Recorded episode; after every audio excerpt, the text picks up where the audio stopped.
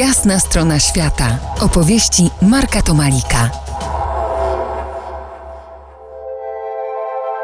Po jasnej stronie świata Marek Tomalik i Krzysztof Rąpała rozmawiamy o Azji Południowo-Wschodniej.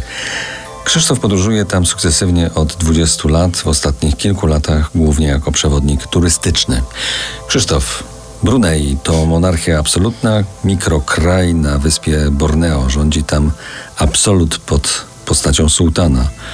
W pokręconych czasach europejskiej kulawej demokracji taki model rządzenia mógłby się niektórym spodobać. Byłeś tam wielokrotnie, spróbuj skonfrontować mit z tak zwaną rzeczywistością. Wydaje mi się, że mit Sultanatu Brunei w Polsce po części ma korzenie w akcji kibiców, już nie pamiętam, czy to był Widzew, czy LKS któregoś łódzkiego klubu.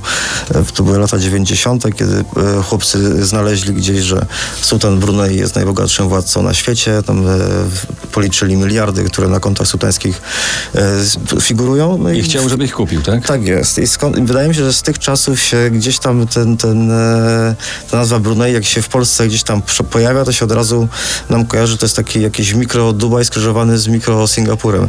Ja bym e, ten przymiotnik mikro zamienił na niedorobiony. E, to znaczy to prawda, że statystycznie to jest jeden z najbogatszych krajów na świecie, tam w zależności od tego, z którego roku weźmiemy dane, jak są liczone, ale generalnie zawsze pierwsza, pierwsza piątka, pierwsza dziesiątka Brunei zawsze się, zawsze, zawsze tam e, się załapuje. Natomiast pamiętajcie, ten dochód narodowy na mieszkańca to jest taki bardzo, to jest wskaźnik, tak, myśmy taki dowcip na statystyce. Jeżeli jedną nogę mamy we wrzątku, a drugą w lodzie, to statystycznie siedzimy na plaży. To mniej więcej tak jest z tym dochodem narodowym na głowę mieszkańca Brunei. Oczywiście. Ale mają dwukrotnie większy niż w Polsce. To prawda, tylko że podział tego e, w PKB z Brunei jest wybitnie nierówny. Czy w ogóle generalnie Brunei miało, e, taki był, taki był przynajmniej plan w momencie, kiedy e, w latach 60. formowała się w obecnym kształcie niepodległa Malezja. Brunei miało zostać kolejnym stanem. No i spiskowe teorie, czy chyba wydaje mi się dość, dobrze, dość akurat w tym przypadku dość dobrze oddające rzeczywistość, twierdzą, że doradcy Shella przedstawili sultanowi kalkulacje, z których jasno wynikało, że nie będzie mu się opłacało opłacało zostawać e, e, jednym z sułtanów e, w składzie Federacji Malajskiej, że lepiej iść na własną rękę, po co się ma dzielić z budżetem federalnym tym, co skapuje do prywatnych skarbców.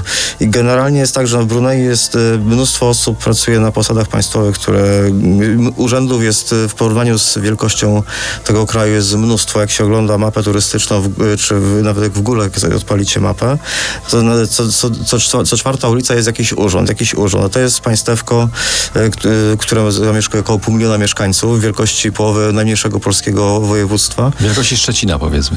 E, znaczy ludnościowo, znaczy, nie wiem, ile Szczecina mieszkańców. No może, może tak być, może tak być. E, w każdym razie zatrudnienie w administracji jest przeogromne. Oczywiście rodzina sułtańska i rodziny żyjące blisko dworu zarabiają bardzo dobre pieniądze. Oczywiście szary obywatel Brunei żyje sobie bardzo przyzwoicie, ma socjal, ma emeryturę, ma ubezpieczenie zdrowotne, sultan zdolne dzieci wyśle na studia zagraniczne i tak dalej. Natomiast ja mam takie wrażenie, jak się jeździ przez to Brunei, że wieś brunejska, zawsze mówię, że generalnie e, poziom życia na wsi mówi e, dużo o tym poziomie życia w kraju. Wieś brunejska wygląda dużo gorzej niż ta sama wieś po stronie malezyjskiej na Borneo. Po muzycznej przerwie za niejaki kwadrans e, powrócimy do rozmowy o współczesnej Azji Południowo-Wschodniej. Zostańcie z nami po jasnej stronie świata. To jest jasna strona świata w RMS Classic.